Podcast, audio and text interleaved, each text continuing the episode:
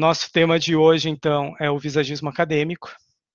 Uh, eu resolvi trazer algumas informações aqui de, de um livro que surgiu da minha pesquisa, né? ficou muito tempo na gavetinha, mas durante esse processo aí que, que a gente está vivendo agora, de pandemia, de ressignificação de alguns valores, uh, foi o momento em que eu tirei ele da gaveta e consegui trazer aí uh, para os meus alunos e para todo mundo que tem interesse em compartilhar visagismo.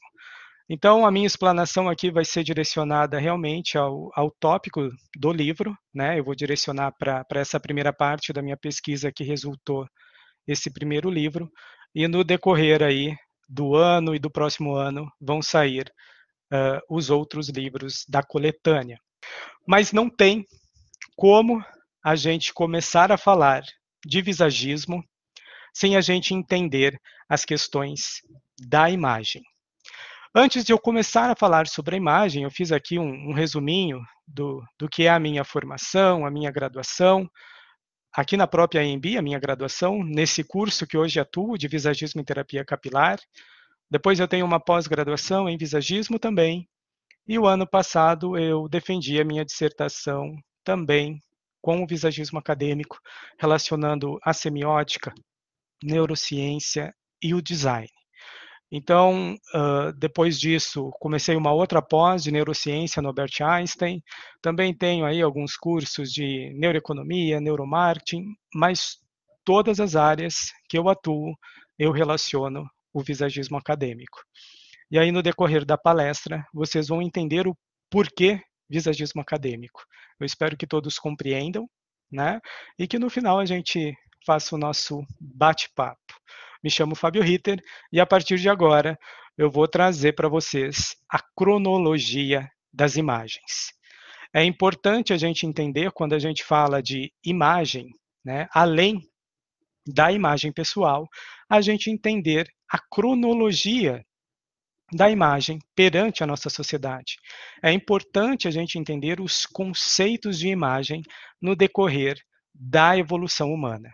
Então é um tópico que eu também abordo do nosso livro, né? Como tudo começa, qual, quais foram as primeiras possibilidades de imagem que a gente teve na, no decorrer da nossa evolução social e humana, como tudo começa a partir de uma imagem, lá nas imagens rupestres, onde depois a gente tem as imagens como os pictogramas, consequentemente depois os alfabetos, e aí, fotografia, cinema, revista, tudo relacionando a imagem.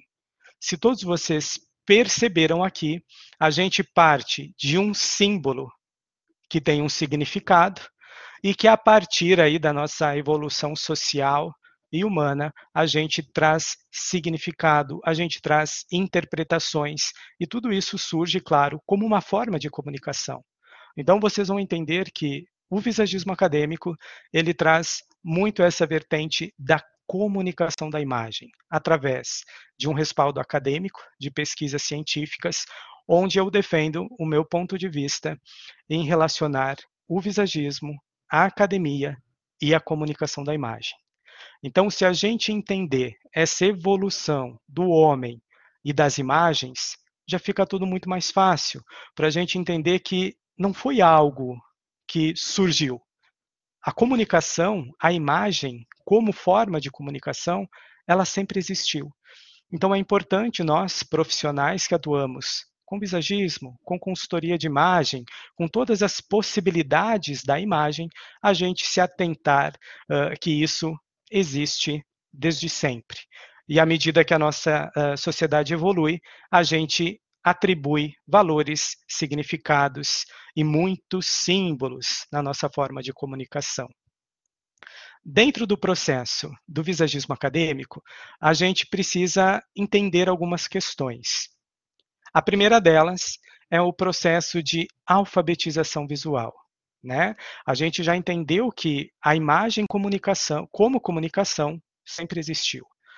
Que a imagem surge através de pinturas rupestres, depois símbolos, imagens, pictogramas, o próprio alfabeto, todos eles, a pintura, o cinema, o desenho, tudo isso como uma forma de comunicação social. E quando a gente pensa em passar por um processo de alfabetização visual, ainda é algo pouco conversado uh, perante uh, os profissionais da área. Né? Quando a gente pensa que a gente foi para a escola, que a gente foi lá para o prezinho, para a primeira série, em que a gente aprendeu a ler, a gente aprendeu as sílabas, a gente aprendeu a ouvir, a gente passou por um processo de alfabetização verbal, onde a gente desenhava a letra, ou seja, mais uma imagem, e a gente atribuía valor ou associação a essas palavras. Né? B mais A da Bá, C mais A da K, de cachorro, de gato. Então a gente sempre atribuiu valores a essa comunicação que era escrita e que a gente precisa se atentar ao processo de alfabetização visual, que nada mais é do que a gente estudar a imagem, do que a gente estudar as possibilidades da imagem. O processo de alfabetização verbal, o processo da fala, da escuta, a gente não aprende do dia para a noite. Né? É um processo em que a gente fica até a terceira série, quarta série, a gente passa por esse processo gradativamente. Então, o que eu falo para os alunos que cá estão, eles sabem bem que os dois anos e meio que a gente tem dentro do nosso curso de visagismo e terapia capilar aqui na Universidade Embi Morumbi é um pequeno passo que a gente dá a todas as possibilidades de estudo que o profissional formado em visagismo pode atuar. Tá bom? Então, é, é, é um processo que, a partir da alfabetização visual, a gente começa a despertar e a entender o que é inteligência visual, que é um processo que é consequência da alfabetização visual. É a gente sair daquela interpretação espontânea, em que a gente só utiliza uh, os nossos primeiros oito segundos e faz associações rasas né, perante a imagem ou até mesmo no desenvolver do projeto. Então é importante a gente entender o processo de alfabetização visual, consequentemente, o que é inteligência visual, para que aí sim esse profissional uh, desenvolva esse projeto personalizado de comunicação da imagem da sua cliente. Claro, sempre respeitando a sua necessidade. Né? Dentro dessas possibilidades da alfabetização, da inteligência visual, que eu trago no meu livro, a gente começa a entender as possibilidades e as teorias da linguagem visual. A gente não tem só a linguagem escrita, falada, gestual, nós temos uma linguagem visual. E se todos vocês pensarem, se na escola isso não é pensado, e se isso fica à mercê da sociedade, dos filmes, das revistas e de tudo que eu, como ser humano, busco como imagem, eu sou alfabetizado pelos meios. Eu não sou alfabetizado uh, relacionando todo esse conhecimento à academia, à ciência é, é, um ponto muito importante que está muito em alta agora dentro da semiótica, é a gente levar a, a alfabetização visual desde o colégio. Né?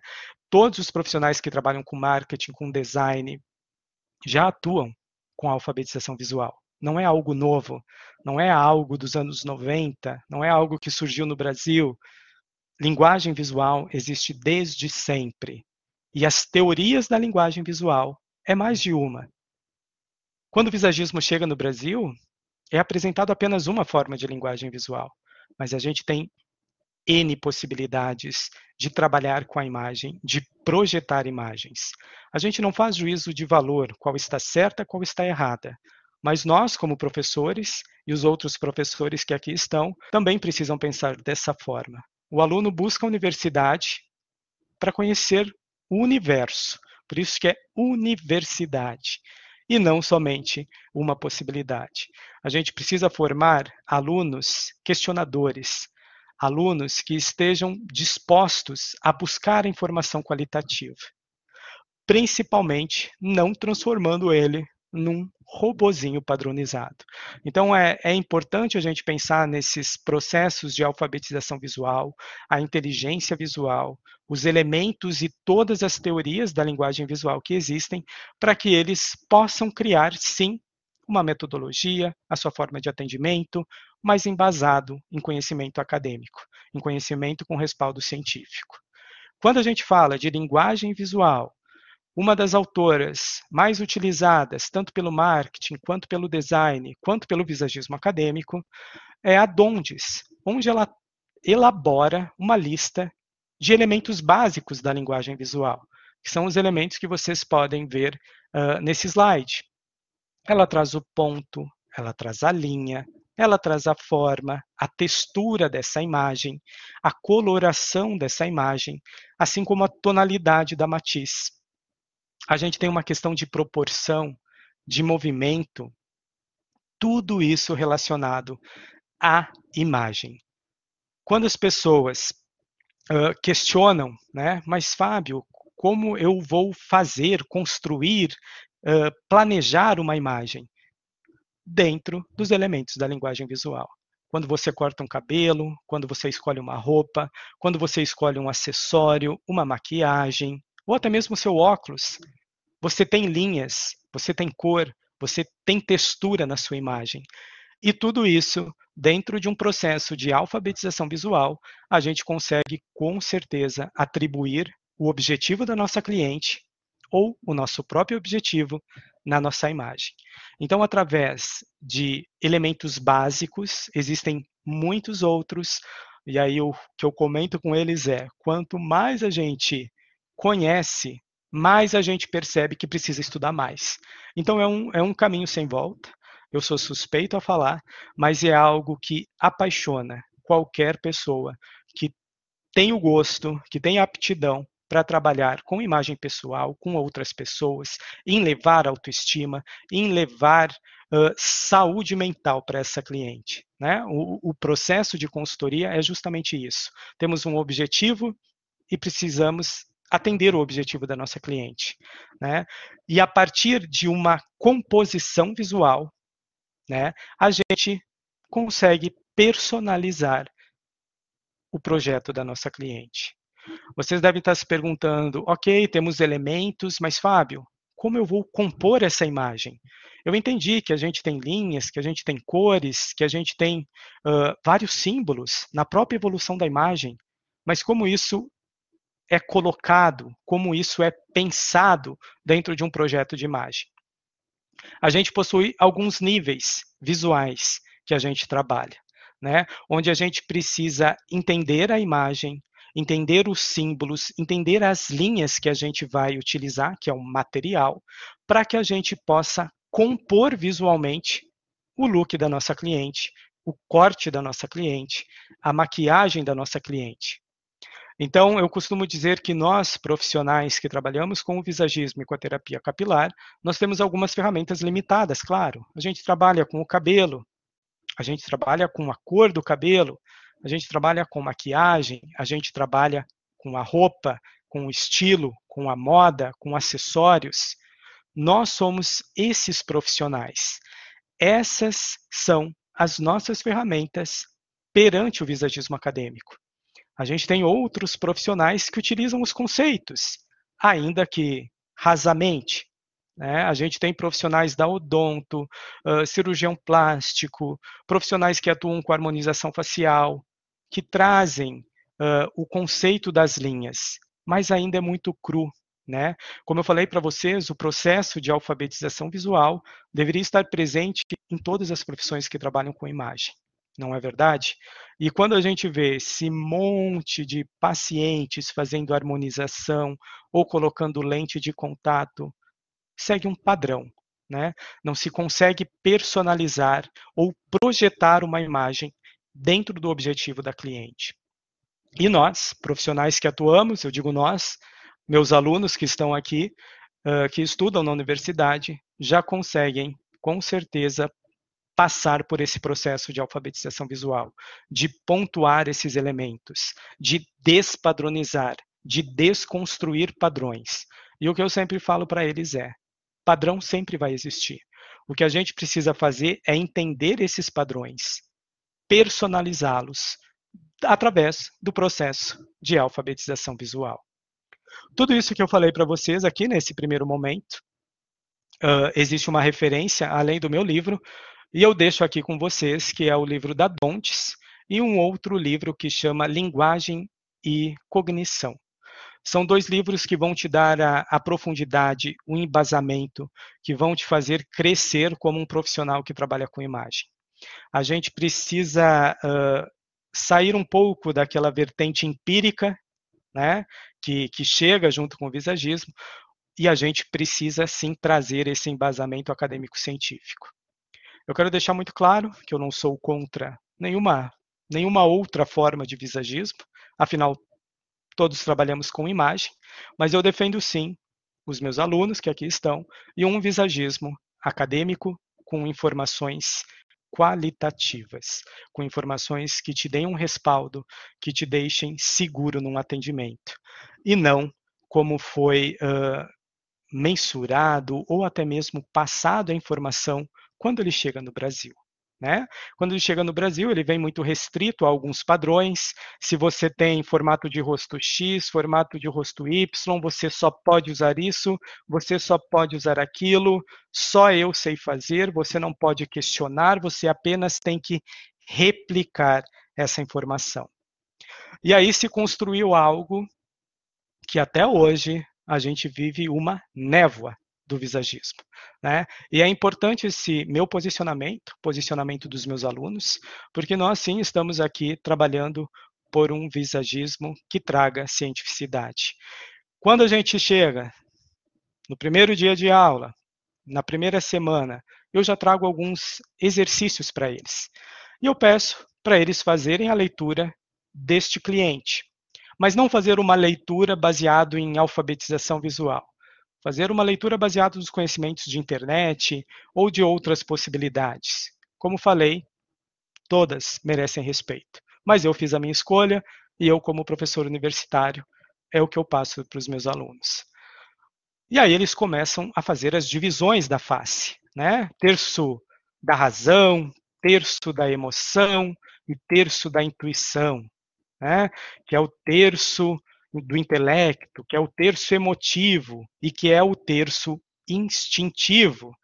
E a partir daí, a gente começa a dar um valor para essa mensuração. Não, se ele tem a testa grande, ele é muito inteligente. Se ele tem a parte mediana, emocional, desenvolvida, nossa, professor, ele é extremamente emotivo ou se ele tem a parte inferior projetada ou tudo mais, nossa, ele é instintivo, ele tem uma intuição maravilhosa, mas professor, essa boca que está caidinha aqui, eu acho que ele é pessimista e já ouvi até que ele é psicopata, né? Então a, a, se, a, se atribui muito valor de personalidade para esse meu cliente, sem ao menos conversar com ele, sem ao menos entender quem é esse cliente. Né? Então, não existe na literatura acadêmica científica uh, testa grande é inteligente, testa pequena não é inteligente, ou ele tem um poder de razão, um poder objetivo. Não existe em nenhum livro essa qualificação que atribui mensuração a traço de personalidade. Então, é, é importante a gente entender que em algumas crenças que ainda não se tem validade dentro da universidade. E aí vocês devem estar se perguntando, mas por que que se passa? Por que que E é o que eu disse para vocês. A gente respeita todas as possibilidades e a gente faz a nossa escolha a partir do que nós acreditamos. E mais uma vez repito, eu acredito na pesquisa. Então, quando eu digo para vocês que existem medidas e que existe uma possibilidade da gente interpretar mensurações mas como uma forma de projetar imageticamente a nossa cliente, é muito diferente do que eu uh, atribuir valores de personalidade, de essência, de alma. A gente tem algumas questões filosóficas que envolvem tudo isso, desde Sartre, desde Schopenhauer, desde Platão, Kant, Descartes, em que se fala do que vem primeiro, a essência, a existência? Eu existo para depois ter uma essência? Ou eu já venho com a essência e depois eu existo? Então, existem muitos questionamentos. A neurociência fala disso também, muito firmemente. Os nossos alunos precisam desses conhecimentos. Ele não precisa de uma receita de bolo para sair replicando a mesma informação em todos os clientes. Visagismo não é personalização? Não é a gente personalizar atendimento? Então, como eu vou padronizar um formato de rosto, um formato de óculos, sendo que eu tenho uma infinidade de linhas, formas e cores? Né? A gente precisa entender que algumas informações ainda, e sempre eu digo ainda, não têm respaldo acadêmico científico. Se algum dia, por exemplo, vier a ter que a testa grande é sinal de inteligência, serei o primeiro a vir conversar com vocês, mas ainda não existe. Existe um teste de QI que era aplicado nos anos 60, 70, 80 e que mensurava uh, a possibilidade uh, de inteligência, né? Quanto é o seu QI? Hoje a neurociência fala que esse teste está ultrapassado, em que o ser humano possui múltiplas inteligências, em que o ser humano tem muitas possibilidades de inteligência. E que por uma questão de sinapses neurais, você pode desenvolver qualquer uma dessas inteligências, seja ela escrita, visual, seja ela qual for, dentre todas as inteligências. Então é muito importante os nossos alunos receberem essas informações. Quando eu falo que a questão de trazer atribuição de essência, de alma, de personalidade a traços, existe um, um, artigo que eu apresento aqui para vocês, em que realmente diz que isso é falho e que isso não tem evidências e que isso se baseia na evolução da frenologia, da fisiognomonia, que era utilizado principalmente pela Igreja Católica para escolher quem podia entrar na igreja, quem ia ser o cara que ficava com o Papa. Foi utilizado pelos alemães. Então, existe um, uma história muito conturbada quando a gente fala de julgar pessoas, de atrair valores a essas pessoas por uma linha facial. Né? Então, a gente precisa tomar muito cuidado. E eu costumo dizer para eles que a gente precisa uh, parar um pouco de usar essas informações que são evidências, uh, eu falo aqui anedóticas, né, que são baseadas no empirismo, que são experiências pessoais, subjetivas, não submetidas a um comitê de ética. Então é, é importante uh, trabalhar sempre com dados. Né? Se você quer saber, ah, mas professor Fábio, tem um estudo que falou que, que quem usa a linha reta vai trazer mais confiança. Muito bem, vamos entender esse artigo. Qual era o local? Qual era o objetivo? Em que meio ela estava inserido? Quem foram as pessoas que participaram da pesquisa? Localização geográfica, questão social, questão cultural, é muito mais amplo do que parece.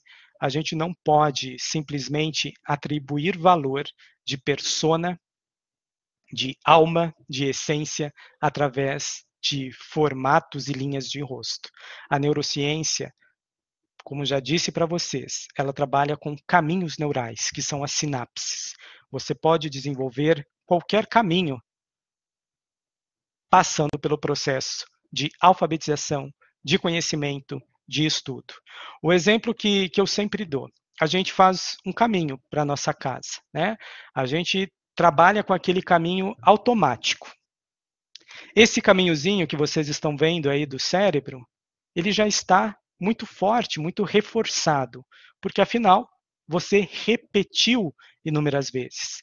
Quando a gente começa a aprender uma língua, por exemplo, tocar um instrumento musical, ou até mesmo a se maquiar, a se pentear, esse caminho cerebral não existe forte. Você está desenvolvendo essa conexão. Então é importante você não desistir e dizer, ah, eu não aprendi. Não é que você não aprendeu, você está desenvolvendo. E o porquê que é cansativo e o porquê que gasta-se energia celular porque a gente está trabalhando sinapses neurais. Isso exige muita energia celular. Então, precisamos ficar atentos, não desistirmos do que realmente acreditamos e passar aí por esse processo incrível que é o processo de alfabetização visual. Eu digo para eles desconstruírem as informações, mas eu não digo para vocês desconstruírem uh, fazendo menções pejorativas, não é? Eu costumo dizer que as pessoas podem fazer escolhas, assim como a religião, são crenças. Então vão existir conhecimentos que são baseados em crenças e está tudo bem. Se a pessoa acredita, está ótimo. E tem outras pessoas que vão buscar o caminho da academia, da ciência, embasar seu estudo, e está tudo ótimo também. A gente precisa entender que existe lugar para todos na sociedade. E o respeito sempre se faz necessário. Não é? A gente é grato a todo mundo que começou o movimento, e quando a gente fala começou o movimento, a gente precisa, precisa trazer Fernanda Albry em pauta. Né? Muito se fala sobre Fernando Albry, que ele não conseguiu trazer muitas questões, que ele não deixou nada escrito, que ele só teve a ideia, mas isso não é verdade. Isso tudo eu digo para vocês porque eu fui atrás. Aí, durante as minhas viagens de férias, eu entrevistava as pessoas até esse lugar que eu ia. Por exemplo, na França, entrevistei um professor PhD da Universidade de Princeton sobre as questões da imagem e indaguei para ele, uh, professor, o que é visage no francês? O que é trabalhar com visage? E aí foi algo muito incrível a história que esse professor PhD trouxe para mim e que ele começou historicamente traçar a simbologia, a interpretação do visage. Quando a gente fala em visage, o qual chegou no Brasil, que está relacionada apenas a rosto, é uma interpretação da época medieval, né? onde a gente tem lá as pinturas renascentistas. Então isso ficou datado a uma questão do medieval, porque a questão da imagem evoluiu e o visage se trata de aparência, de estética. E ainda, para minha felicidade, ele me trouxe a interpretação filosófica, que é um retrato de uma imagem pessoal. E as coisas começam a fazer sentido para mim, porque eu, como muitos que estão aqui, também passaram por uma formação antiga. Não culpo as pessoas que nos passaram essa informação, porque as profissões são evolutivas, os profissionais são evolutivos. Nós, amanhã, não seremos os mesmos de hoje. Então, eu espero que vocês acreditem muito no processo de evolução da nossa profissão. Como vocês viram, a imagem saiu de uma pintura da caverna, foi para o pictograma, foi para o alfabeto, para a imagem, para a revista, para a TV, para cinema. Existe uma evolução. O ser humano está em constante evolução. Então, pensem sempre de uma forma questionadora. Né? Fernando Albrin, então, ele assina a codificação Visage, visagismo, em 6 de abril de 1937. No livro, eu tenho o, o documento do cartório em que ele fez essa apropriação da palavra e ele começa a trabalhar os conceitos do Visage nas suas clientes. Fernando Aubry era cabeleireiro, maquiador, ele foi casado com uma judia. E todas essas informações eu comprovo através de documentos como esses que estão aqui projetados para vocês. Essa é a foto uh, da esposa de Fernanda Aubry. Ela era judia e durante uh, a década de 40, né, se a gente pensar ali que em 37 foi registrado e que aqui data 1944, a data, a data da morte dela, onde ela foi extraditada para a Alemanha por ser judia. Lembra da Segunda Guerra Mundial, década de 40? Então, esposa de Fernando Albry foi novamente enviada para um campo de concentração e aqui vocês estão vendo que foi o campo de Auschwitz. Ela foi deportada grávida, né? E quando as pessoas falam que Fernanda Albry não deixou nada, Foi nessa época em que Fernando Albry sai à procura da esposa dele. Ele larga tudo da sua vida para ir buscar aí informações do seu grande amor, ainda mais sabendo que ela estava grávida. Né? Então eu, eu, eu começo a conversar, a dialogar com vocês, mas totalmente baseado em informações e documentos que existem. Tá? Então, Fernando Albri foi sim casado, ele foi professor, e quando eu digo que ele foi professor, foi porque na minha última viagem para a Grécia encontrei uma ex-aluna de Fernando Albri, no qual tive acesso aí a, a apostila, vamos dizer assim, a cartilha de Fernando Albri. Então, Fernando Albri tem sim material. Uh, eu diluí todo esse material nos, nos, livros que vão sair. Então, existe sim. Fernando Albri foi professor. Fernando Albri ensinava visagismo. E, além de professor, ele também era cosmetólogo. Ele também trabalhava com projetos, uh, vamos dizer assim, de levar produtos para suas clientes. Então, além de cabeleireiro, maquiador, ele também era um empresário. Né? Então, o Fernando Albri, ele tem toda uma história, ele tinha uma escola. Né? Dentro dessa escola, foi quando ele conheceu Edith Serei, que era uma esteticista, e ela traz esse conceito do visage para o Canadá, e a partir daí o visagismo toma proporções imensuráveis. A gente tem informações, principalmente na Colômbia, na Venezuela, em que tinha-se profissionais que já atuavam com essas possibilidades de Fernando Albry. Né? Se vocês pensarem ali do que eu falei da, da história da mulher lá da Grécia, da cabeleireira da Grécia, que foi para Paris ter aula com Fernando Albry, tem uma história incrível dessa mulher uh, em que era, claro, um momento de Segunda Guerra Mundial, ela tinha que cruzar a fronteira e ela foi fantasiada de tenista para conseguir passar a fronteira lá na França. Então, são pequenas histórias, gente, que nós profissionais que atuamos com o visagismo precisamos conhecer. Né? A gente não pode renegar nosso passado. Existe um movimento aí de se citar fontes e tudo mais. Mas esses profissionais, por que não citam a nossa história? Né? Por quê? Por que deixar ela sobre uma névoa? Né? A imagem, as questões de codificação de imagem existem desde sempre. A filosofia traz reflexões sobre beleza, sobre a estética, sobre padrões. Isso existe desde que o homem é homem. E é algo que não é conversado com esses alunos.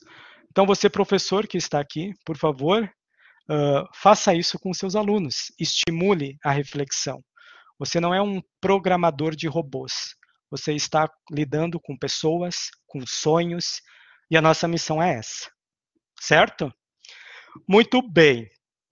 Uh, eu, eu, tenho um vídeo aqui em que data 1964, em que é uma data já que Fernando Albri retorna para sua vida profissional. Principalmente, ele faz uh, muitas viagens à Itália para semanas de moda, onde ele começa a trabalhar essa questão, além do cabelo e da maquiagem, dos acessórios, da moda. Né? A gente tem muitos vídeos antigos como esse, gente, em que Fernando Albri trabalha muito uma questão uh, de trazer animais né? Ele era um apaixonado por animais.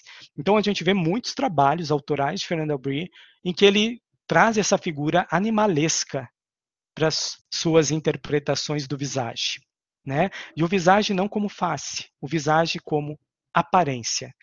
Se teve alguma pessoa que lá atrás acreditou no visagismo como imagem pessoal, foi Fernando Albry. E isso eu vou ter o, o prazer de compartilhar aí no decorrer da coletânea, tá bom? A gente tem alguns recortes aqui, alguns documentos que eu trago também, de, de 1960, de 1967, em que demonstra que Albry vai além da concepção que se atribuiu a ele, principalmente aqui no Brasil, né? dizendo que ele só trabalhava com o rosto. Existe aqui a questão de coloração, a questão da moda, a questão da maquiagem, da estética, da cosmética, Hoje os alunos perguntam e hoje eles entendem por que, que o nosso curso está dentro da área de estética. porque nascemos com um visagista e com uma esteticista que levam esse conceito para o Canadá e a partir daí se pulveriza. Isso na Europa já era muito consolidado.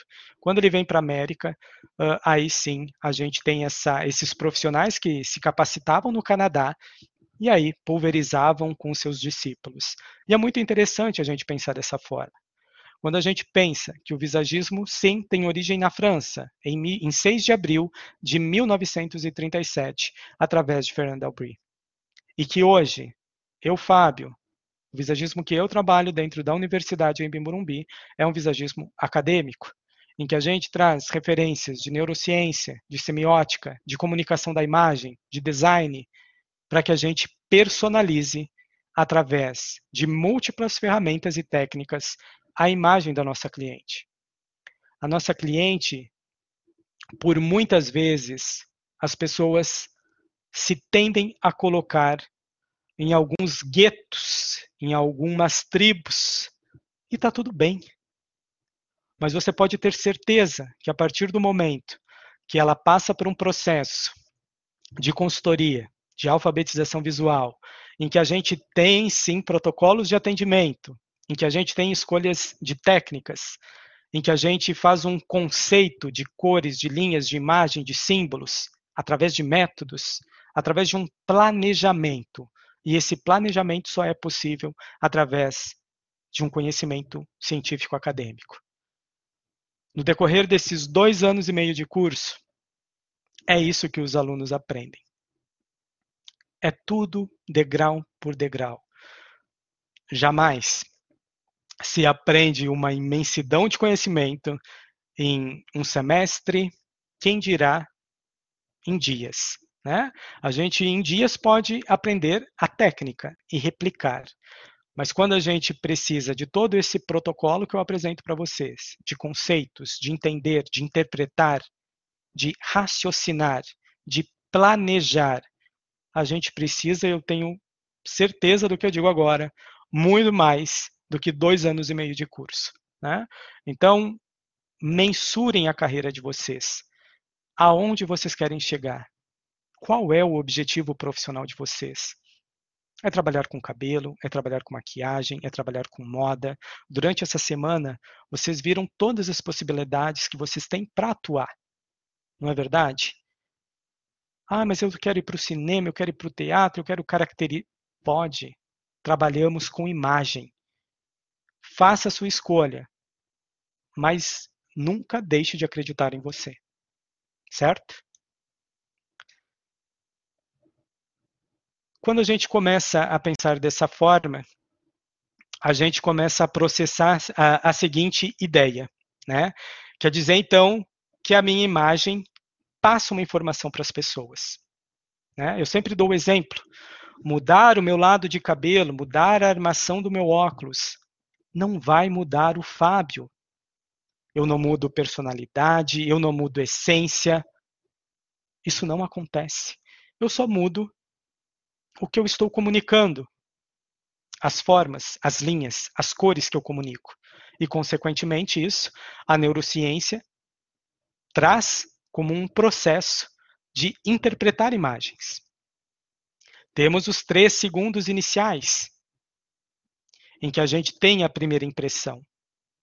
Mas depois desses três ou oito segundos, e esse processo está cada vez mais rápido, justamente por causa das mídias, né? É 15 segundos no Instagram, é tudo muito rápido. Então vocês podem ter certeza que se lá no começo eram oito segundos, hoje a neurociência já fala em três segundos para a gente criar uma mensagem inicial, que é na primeira impressão, que é na primeira percepção imagética. Depois dessa primeira percepção imagética, com certeza, começamos a criar mais interpretações gestuais, de fala, de som. Então, não significa ter um projeto de imagem para atrair a atenção de 3 a 8 segundos e a gente não entender quem é aquela cliente, com as informações, com o conteúdo, com a cultura, com a vivência, com a história de vida dela. Então é importante sim causarmos uma boa primeira impressão, mas a gente precisa ter discurso, a gente precisa ter postura, gestual, conteúdo. Tudo isso a gente precisa. Então não se trata apenas de três segundos. Se trata da vida da nossa cliente.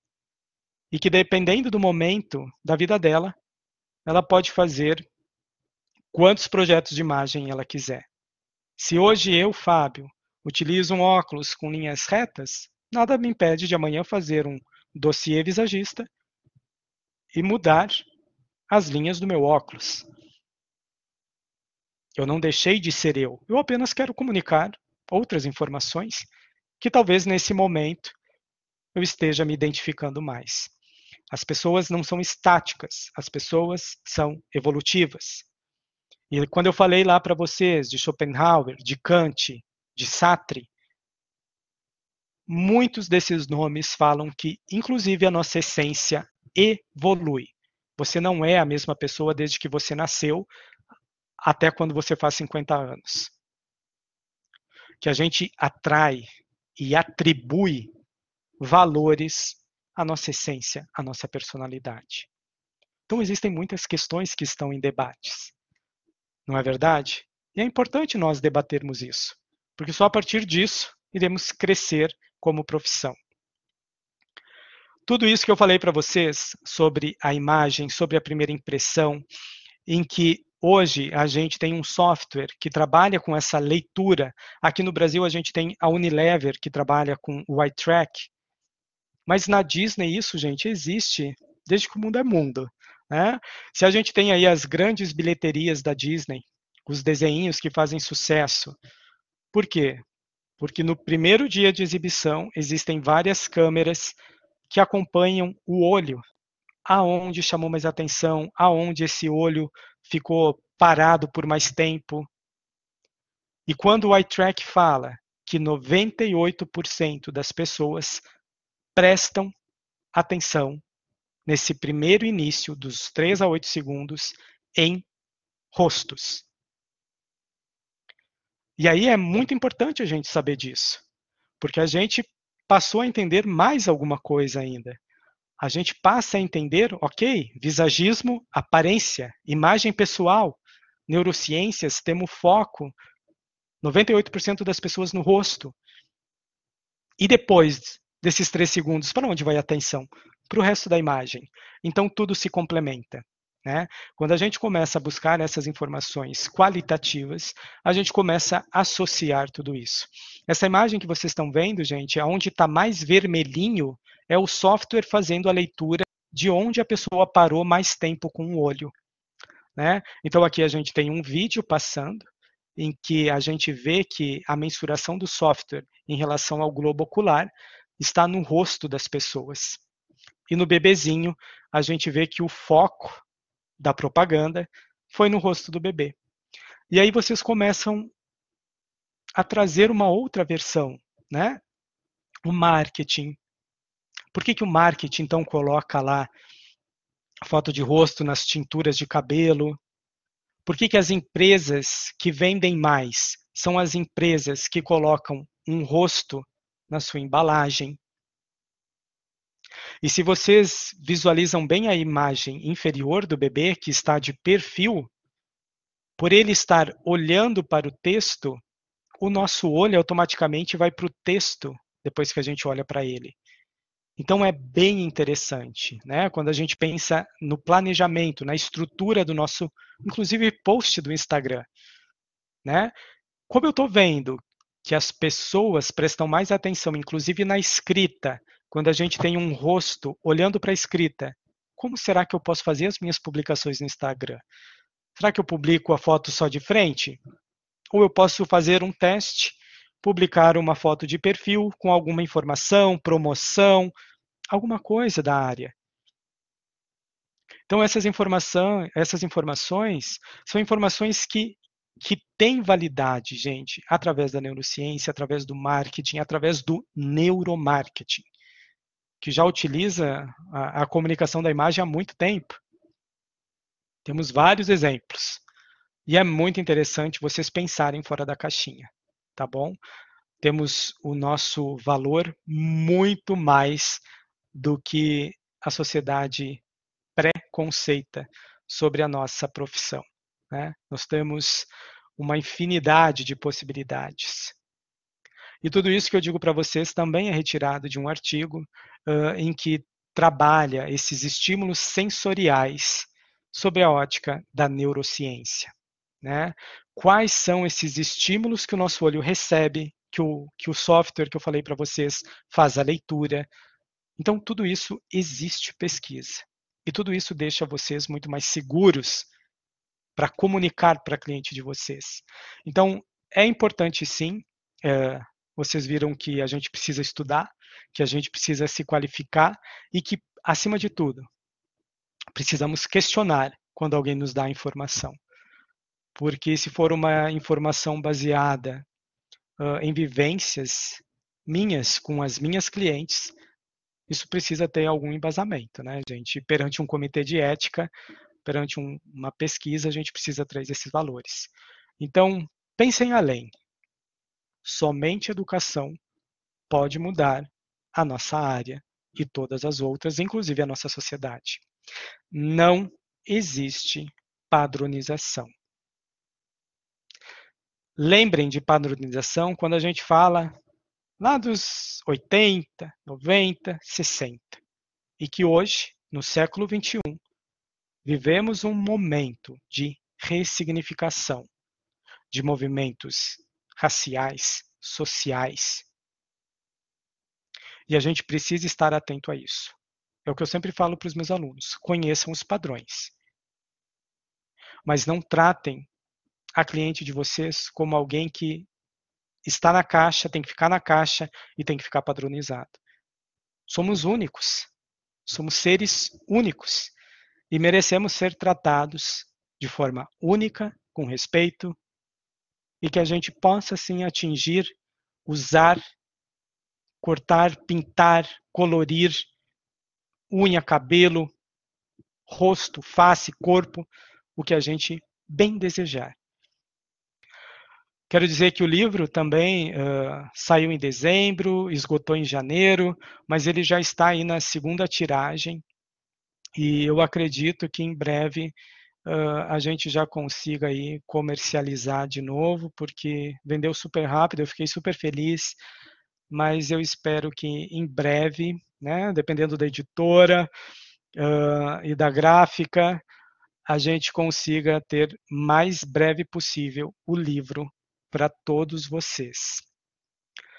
Eu quero agradecer a todos vocês que permaneceram aqui até tarde e a gente se vê em breve, tá bom? Um grande beijo para vocês e até a próxima.